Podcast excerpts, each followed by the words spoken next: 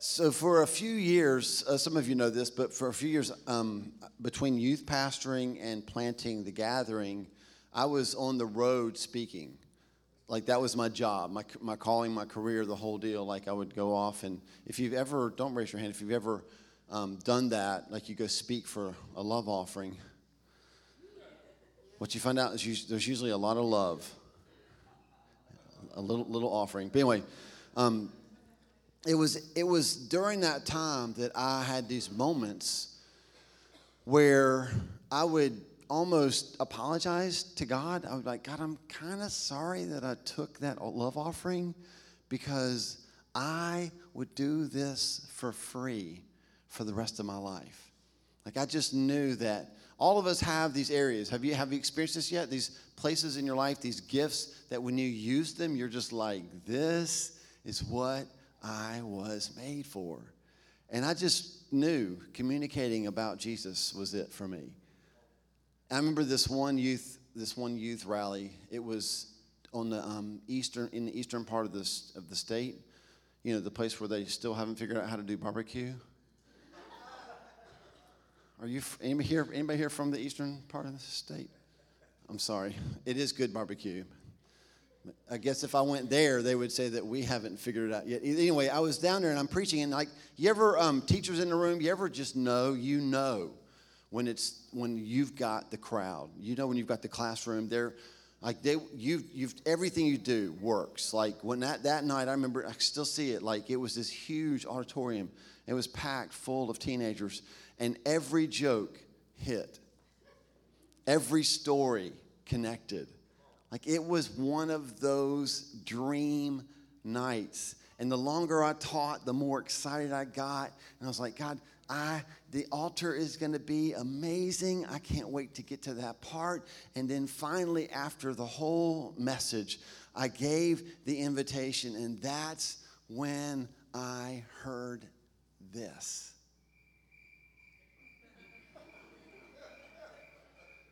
It was brutal. Like, no response. I took my check. And that night, I felt like I should apologize to those people.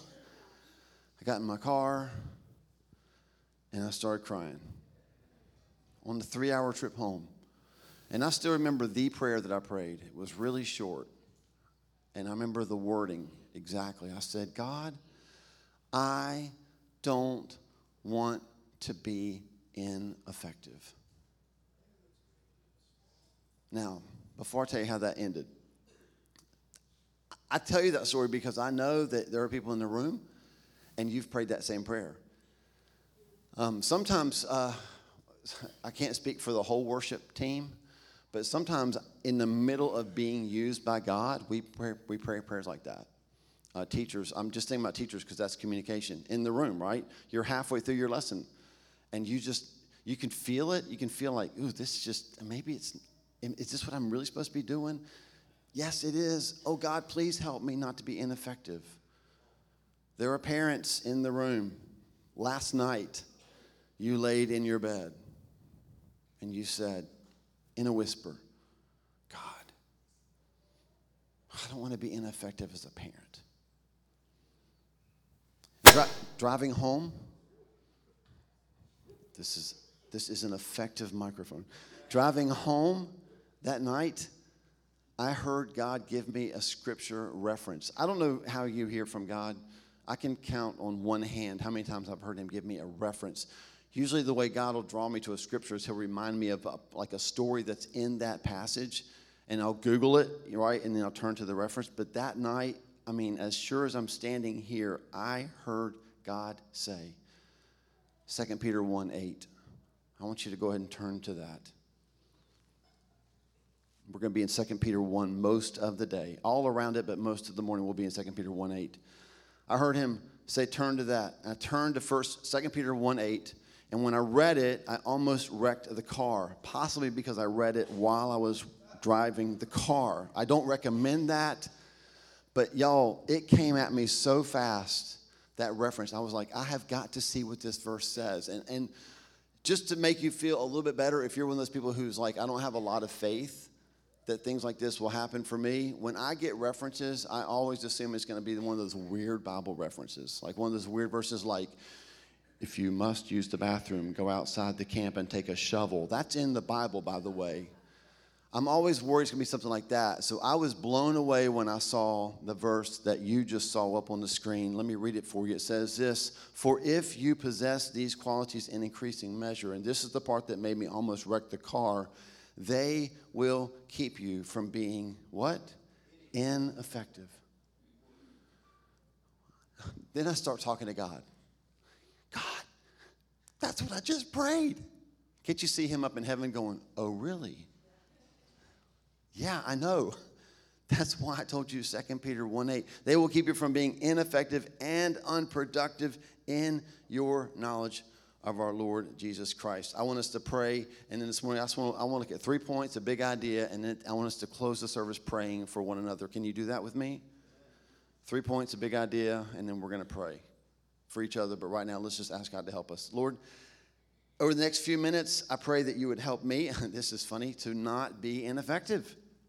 That, that I would clearly communicate what you have put on my heart and the greatest comfort that we have right now is that your word is never ineffective. Time after time, you say in Scripture that you sent your word to do things, that you watch over your word to make sure that happens, that it will not return void.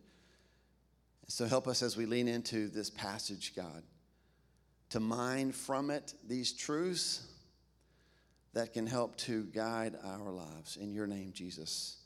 Amen. All right, here we go. Point number one effectiveness comes from the Father's heart. This is really important. God wants you to be effective more than you want to be effective. I mean, have you ever stopped and really thought how God's on your side? Does that change your thinking? It should. He wants you to be effective more than you want to be effective. Um, I'm going to quickly, because I love just to read scripture, I'm going to read the context of our verse. 2 Peter chapter 1, verses 3 through 15. Here's what it says. His, and when it says his, who's he talking about? Starts with G, ends with odd.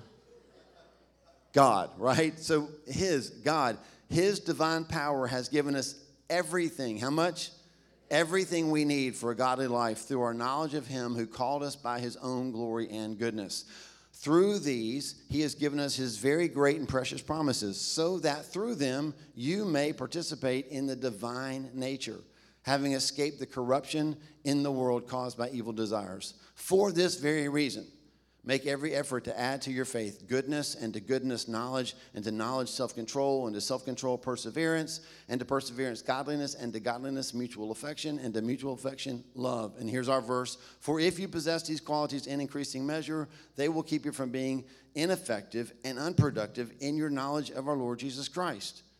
But whoever does not have them is nearsighted and blind, forgetting that they have been cleansed from their past sins. Therefore, my brothers and sisters, make every effort to confirm your calling and election. For if you do these things, you will never stumble. I don't have time to go into it, but verse 10 wrecks a whole lot of theology on both sides. People were like, well, God chose me. Yeah, He did. So because He chose me, I don't have to do anything. Well, it says make every effort. And people are like, well, I chose God. Yeah, you did. Well, then I need to do everything. He said, Well, no, your election can be sure. I love it. I just love God. When he, he's, I can see him inspiring the writers to write verses in such a way that everybody goes, Wait a minute, what? Just makes us lean into the Father a little bit more, doesn't it? I love that. Verse 11, and you will receive a rich welcome into the eternal kingdom of our Lord and Savior Jesus Christ. So I will always remind you of these things, even though you know them and are firmly established in the truth you now have. I think it's right to refresh your memory as long as I live in the tent of this body. Now he sounds like a parent with a teenager, because I know that I will soon put it aside, as our Lord Jesus Christ has made clear to me, and I will make every effort to see that after my departure, you will always be able to remember these things. A couple highlights from that passage. God's righteousness is what gave us our faith. That's in verse 1. I didn't read that. He gives us grace and peace in abundance, verse 2 says. This is our Father. He's given everything to us that we need to live godly lives. He's not called you to something that He said, hey, good luck, work that out, hope, it, hope you figure it out. He's given you everything that you need for it. He gives us not just promises, because every word in the Bible matters, but verse 4 says that He's given us great and precious promises. Now, I know some of us in the room, we are holding on to promises, aren't we? Have you noticed, like, they become precious if you continue to remember who gave them to you. But if you start to forget that the Father gave you that promise, it's so easy to say, This is taking forever. I'll just go get something else. They're great and they're precious promises. All of this comes from the Father's heart. And verse 5 says, Because of all that, he says to add things that will keep us from being ineffective. Uh, for all the Greek scholars in the room, the word for ineffective means idle, lazy, and I thought this was an interesting way to word it shunning the work which one ought to perform. So it's not like you're not doing anything, it's that you're not doing what you know you should be doing. And it can also mean barren.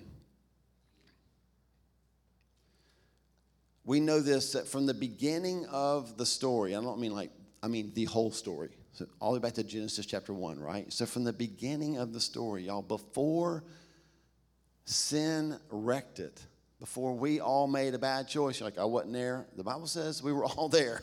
So if we'd all been there, we'd have made the same choice. Before we messed it all up, this was God's heart. Genesis chapter 1, verse 28. He said, I want you to be fruitful and multiply.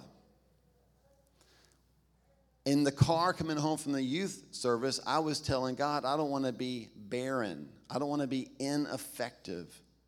In our passage in 2 Peter says that if you do these things in increasing measure, you will not be ineffective. You, it will keep you from being barren.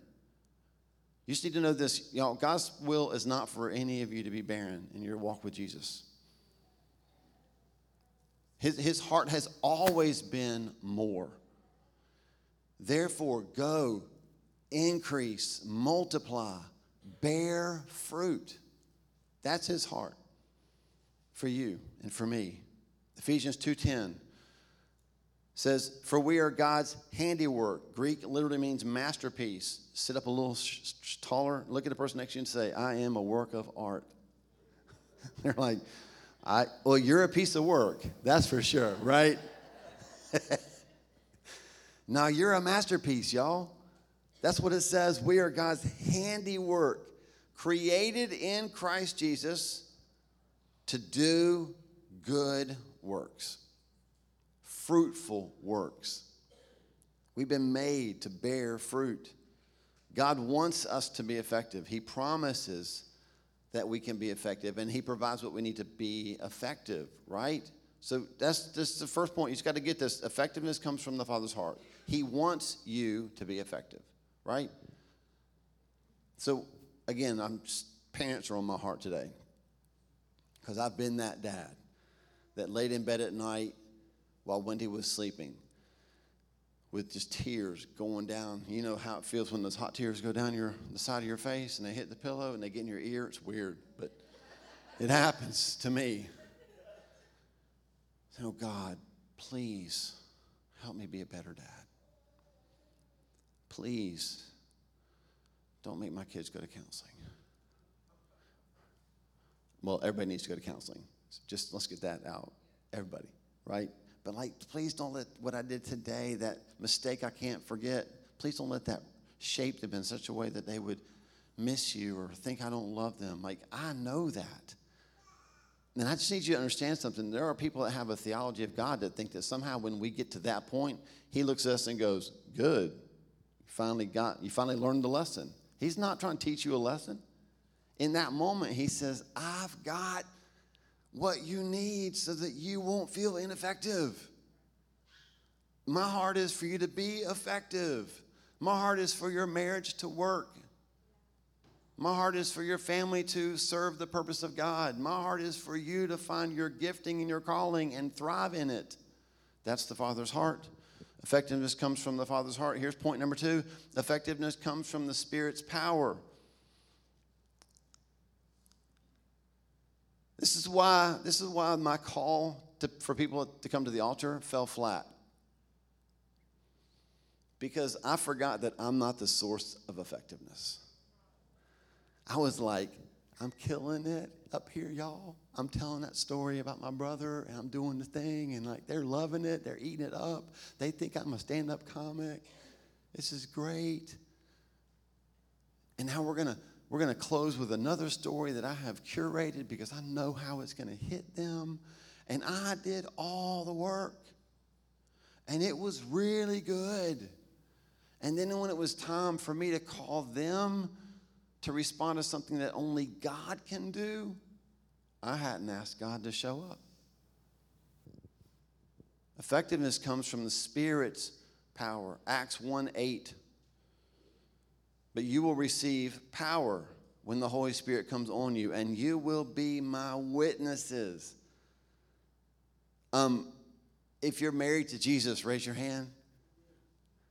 You're a witness, y'all. That's everybody's call. If, if we're going to pray, God, please make me effective, that's what we need to ask Him. Help me be an effective witness. And He says we will be because He's given us His power to be His witnesses. 2 Peter 1 3, we read it earlier. It's God's divine power. That's the Holy Spirit. Galatians 5.25. Um, this is a great verse. We're going to have it up on the screen for you says this Since we live by the Spirit, let us keep in step with the Spirit. If we live by the Spirit, let's keep in step with the Spirit. So we talk a lot, a lot about like visualizing what you're plugging your life into. And this is saying, like, if we live by the Spirit, let's make sure we're still plugged into the Spirit. We're still connected to that power source. You ever called customer service because something wasn't working? Have you ever wanted to jump through the phone and strangle the agent when they had the nerve to say to you, Is it plugged in? I have. And right before I strangled them, theoretically in my head, I looked behind my desk and it wasn't plugged in. I just hung up on them. Plugged it in, went about my day. Jim, that's, that's the most common first response from customer service when it comes to electronics. Is it plugged in? We, we all think they're idiots, but they all know we are. Right? They know that like sometimes things get, they just get unplugged. And that's the last thing we would check, right? because I plugged it in three years ago. If I wanted to unplug, it, I'd unplug it. But maybe your cat did, maybe your foot did, I, who knows? Maybe your child did, who knows? But somehow it's unplugged. They ask that question because it's the most common problem. Like, just check and make sure you're connected. Sometimes it's the last thing that we ask ourselves in the faith. Well, you, you know why Paul's ineffective? He, he just doesn't, he hasn't been to the right training yet. If he would go to the right training, he'd be, he'd be a, an effective communicator. I'd be better, for sure. Uh, you, you know why I'm, I'm not effective as a follower of Jesus? I haven't been to the right conference yet. Nope. I tell you what, I'm not listening to the right playlist yet. I really, I need to trade in Bethel for some more elevation. No, I need, I need indie worship. See we, we start chasing different things? And none of those are bad. None of those things are bad. They're all actually good. But we're not plugged in. The Spirit gives us the power we need in order to be effective. So, effectiveness comes from the Father's heart. Effectiveness comes from the Spirit's power. Are you noticing a trend here? Some of you have already filled in number three. It's like it's got to be about Jesus. So here it is effectiveness comes from writing a song more than visiting a buffet. Some, one of these things is not like the others, right? Keeping in step with the Spirit is the Bible's way of saying trust the process. When, when, when the Bible said, if you possess these qualities in increasing measure, they will keep you from being ineffective. It points back to that list of qualities that we read. Remember reading those in verses 5 and 6 and 7? Peter lays out seven qualities. He says, if you, if you possess these qualities in increasing measure, it, it's, it's hard sometimes like to trust the process if we're comparing where other people are. If we're comparing our process to somebody else's progress, then it's hard to trust that process. It's hard to stay connected. If we don't stay connected to the Spirit who's leading us to greater effectiveness, it's easy for ourselves to get sucked into that comparison game. You've done it, I've done it. And, and so here's what that looks like. If we compare ourselves to other people in the way that they use their gifts, if they did it better, we feel worse. But if they did it worse, we feel better. Like, I'm not as bad as I thought I was, or I'm way worse than I thought I was. Why? Because I'm comparing myself to somebody else instead of staying in step with the Spirit and trusting that He is leading me where I need to go. So, it's hard to keep in step with the Spirit because we get impatient, because we start comparing. I, I just noted this. I'm going to say it. It's going to sound really churchy. I'll explain it if, if you're not from church. We, when we get impatient, we birth an Ishmael instead of an Isaac. So, scripturally speaking, that's Genesis 16 and Genesis 21. God promised Abraham that he would have a son, and Abraham was super old. Like, think grandpa old, and then older than that and, and it wasn't happening. Some of you are like, duh. And so Abraham's wife said, Well, I've got this maidservant, take her and have a baby with her. And, and so he did. It's a great story because then he got in trouble for doing what she said because she got mad at him for doing what she said. It's such a marriage. Anyway, so Ishmael represents our attempt to do what God can do. But then five chapters later, they had Isaac. And Isaac came through Sarah, who was also old. And I don't know if you've got miracle children, right? You, if you have more than one child, you can't ever say, well, that's our miracle. you're all our miracle children. But when you get alone, you're like, yeah, but really, it's that one. But Isaac was their miracle child because they were both so old. There's no way it should have happened. It was only God.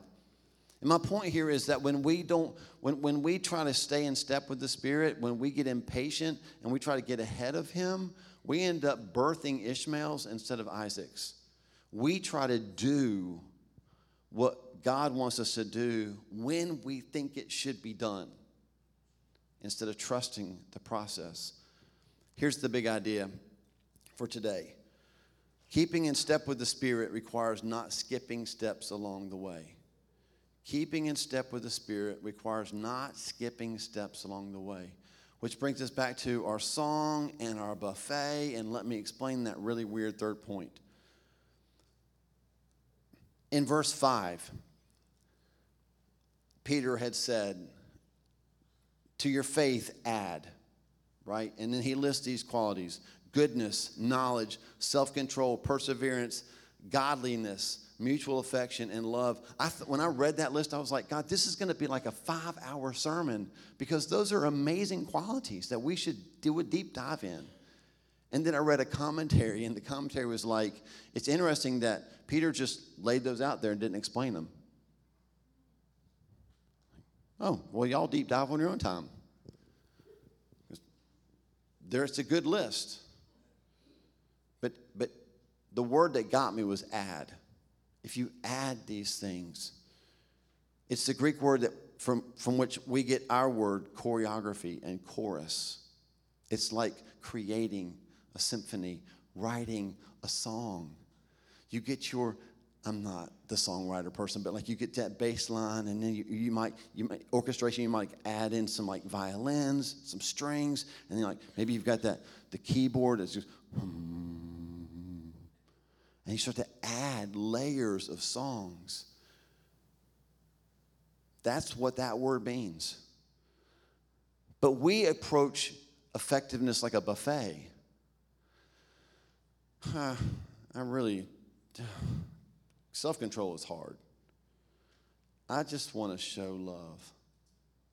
And we start picking and choosing the ones that we want. We start skipping a couple steps to get to the ones that look really good to us. It's what I did on that platform that night.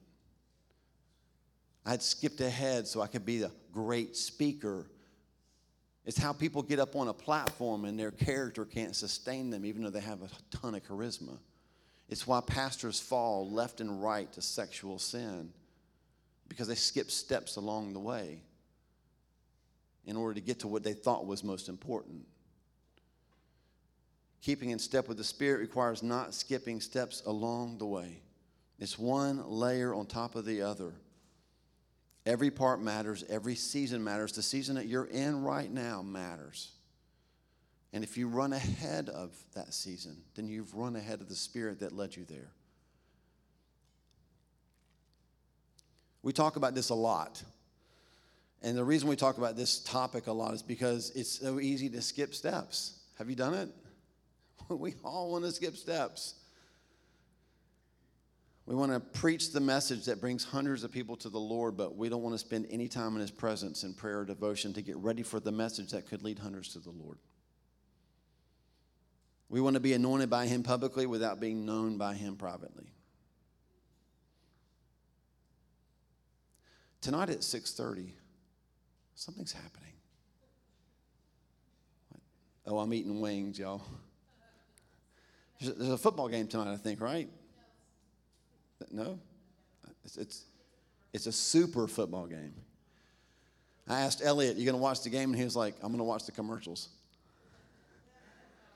Tonight at 6:30, the Kansas City Chiefs and the San Francisco 49ers are going to kick off on Super Bowl 57. Is that right? Yes, 50. Is it 8? 58. We'll edit that part out because I really want to be effective. The game will last three hours and 12 minutes approximately. Some of you are like, I knew it was rigged. I knew that they know exactly how long that game's to last. That's the average. If you take all of NFL football games, the average length of a game is three hours and 12 minutes. And if you're the person in your household that doesn't like football, you're thinking to yourself right now, that's it? It feels like it's five hours long, right? Three hours and 12 minutes. What you may not know is that of the three hours and 12 minutes, there will be 11 minutes of actual gameplay. 11 minutes, y'all. They've, there have been studies done. There will be more time showing replays than real plays.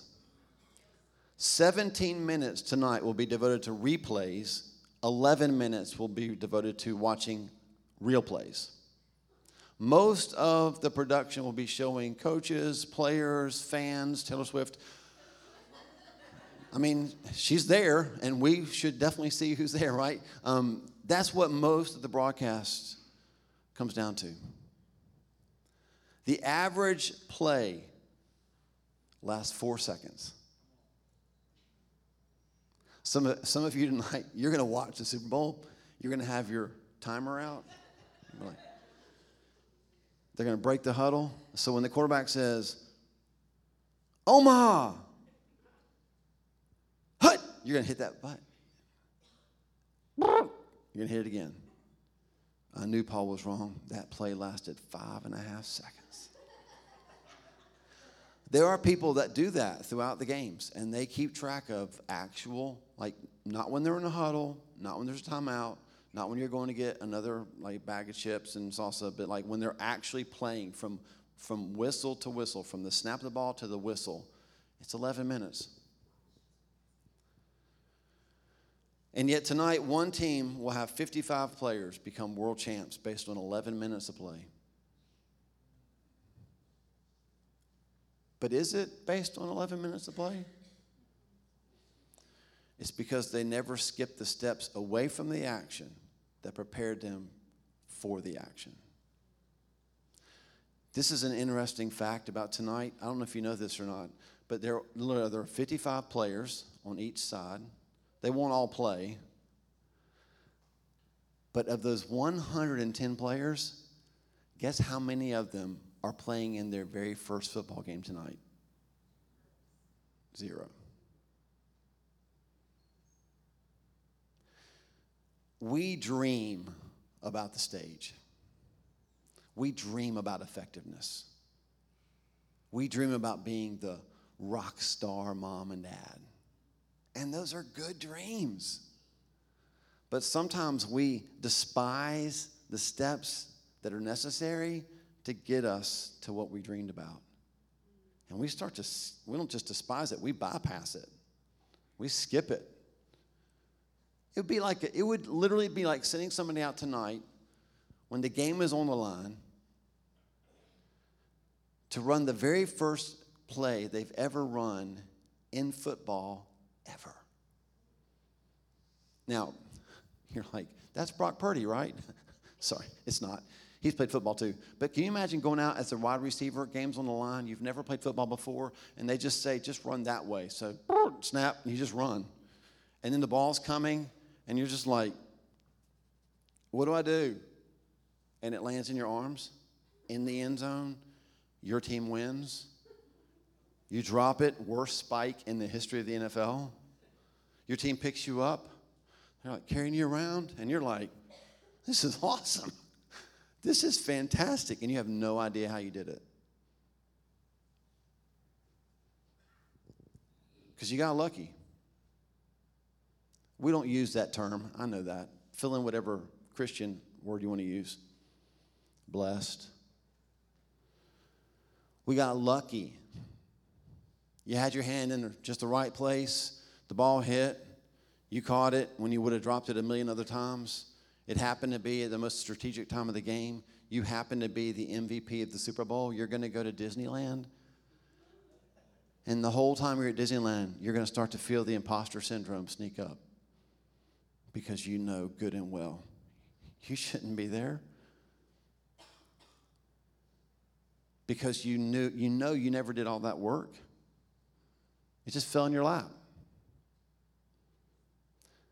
Compare that with the player tonight who really literally might catch the game winning catch pass who has spent i think it's two to three hours a day. There's a mandate on how long they can actually practice and train in the nfl so it's like a 40 hour work week. But before they got to the nfl it was college and it was high school and it was middle school and it was pee wee football. Hours upon hours upon hours of practice.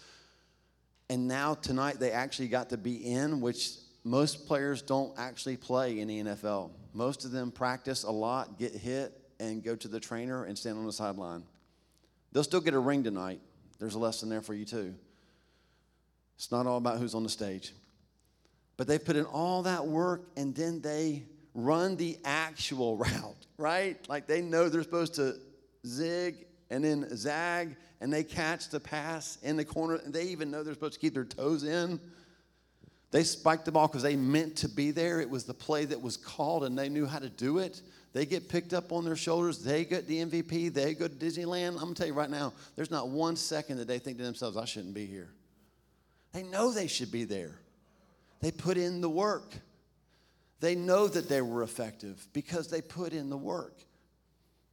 And that's all God's saying here. My heart is that you would be effective. I want you to be effective so badly that I've empowered you with my spirit so that you can be effective. So stop treating it like it's a buffet and picking what you think looks good and start trusting that I am building a symphony, an orchestration in your life that will lead you to the place where you will know this is what I was made for. And for a lot of us, as we close, A lot of us think that's heaven. Well, I prayed a sinner's prayer, I got saved, and now I'm just going to hang out and hope I eventually I, I get to heaven. Y'all, heaven's not the goal. Jesus is the goal. Relationship with Him is the goal. He wants heaven to come here. So clearly, heaven can't be the goal if He's asking us to live in such a way that your will be done on earth as is in heaven. This is a big part of the game plan. And if effectiveness is just based on who gets to heaven, then if I've accepted Jesus and I know where I'm going when I die, I'm effective. But the reason that that's in the Bible about being effective is because we live here. He wants you to be effective here. He wants you to walk across the street and have a conversation with your neighbor that is effective for the kingdom. He wants you to be effective where you work for the kingdom. He wants me to be effective in how I communicate about the gospel for the kingdom. Not so that we have a humongous church and people think I'm the best pastor ever and they pick me up. Wouldn't that be crazy? At some like church growth conference and I like deliver this message and they pick me up and I'm like, yeah! That's not the goal. What did, I, what did even just do? I don't even know what that is. I can't even dance when I'm trying to dance. What's happening right now? The goal can't be that. The goal is that we would be effective where we are. So, let's close this morning praying for each other. Um, just before we pray, would you just close your eyes? I could ask you this question. I feel like I feel like I'm back at that youth event. Um, huh, boy, get those crickets ready, Russ.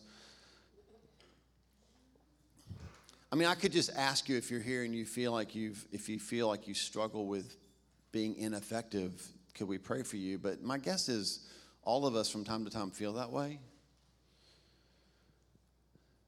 My heart this morning is probably much more for the people that are like I was in the car like they don't just feel effective and they don't feel ineffective, but like you're really like, I think I just am ineffective. And I can't see a way for it to ever be better. And God, it's not even that I'm ineffective at something I don't care about, but for me in the car, I was ineffective at the very thing that I knew I was made for.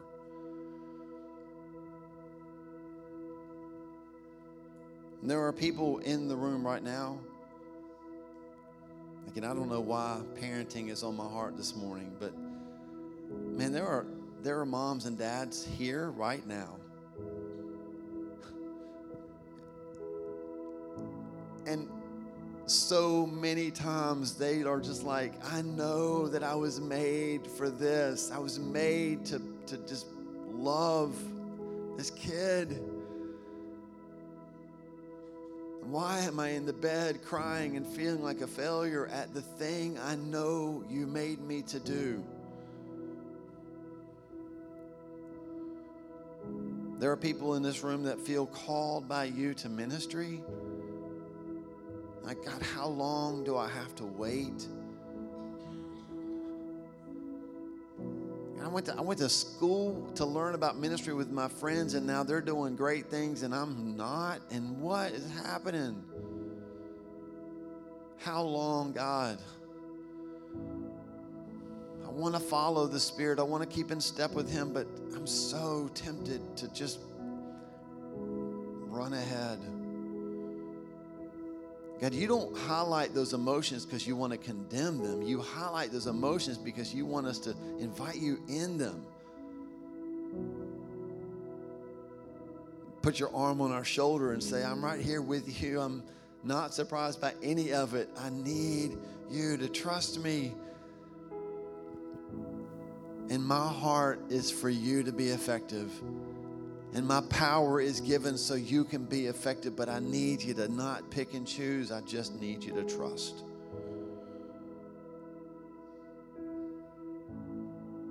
So, to my church family here in the room, if that kind of describes where you are, I would love to pray over you this morning. I don't want to embarrass you. I do want our family to have the opportunity to be family. And if you would be willing to put your hand up and say, That's me, No one's going to interview you. We're just going to pray for you. Anybody say that's that's I feel that way. I want to be effective. I feel like I'm struggling in that area. If you're watching online, thank you so much. If you're watching online, you can just say type in the comments, "Yeah, that's me." Thank you so much. If you did, if you put your hand up, would you just keep it up for just one moment? And I'm going to ask if there are people near you if they could just reach up and just put their hand on your shoulder. And we have at the front and at the back as well. Sometimes when you see people move to other people to pray for them, you're like, I want to get in on that and put your hand up. You can do that. Sometimes you're like, I'm glad I didn't raise my hand. Y'all, this can feel awkward if you've never done church like this, isn't it good to be seen by God and good to be seen by other people?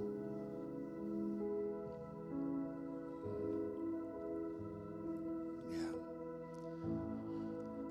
God, we sang that song earlier, Something Has to Break, and we're just praying for our friends right now that in light of who you are, in light of seeing you like this, this great, good Father who has given us everything we need for godliness, everything we need, that if we could possess them in increasing quality, we would not be ineffective. You've given us that because your heart is that we would be effective. We pray for the power of the Holy Spirit over our friends right now, that they would sense the Holy Spirit giving life to their bodies, breathing fresh fire and fresh wind over their dreams. You've not forgotten, God. You have not forgotten the calling that you've placed on their life. So, God, I pray that your spirit would empower them when they leave this place to take the next step, just the next one that they would keep in step with the Spirit and that they would find seasons of effectiveness. When they would walk off of the platform or out of the, the boardroom or out of the classroom, or out of the secret place, and they would know in their soul this is what I was made for, and it's also what I was prepared for. Oh, and their character would keep them in that place. And that your kingdom would receive glory because of it. Yeah. In the mighty name of Jesus, we pray.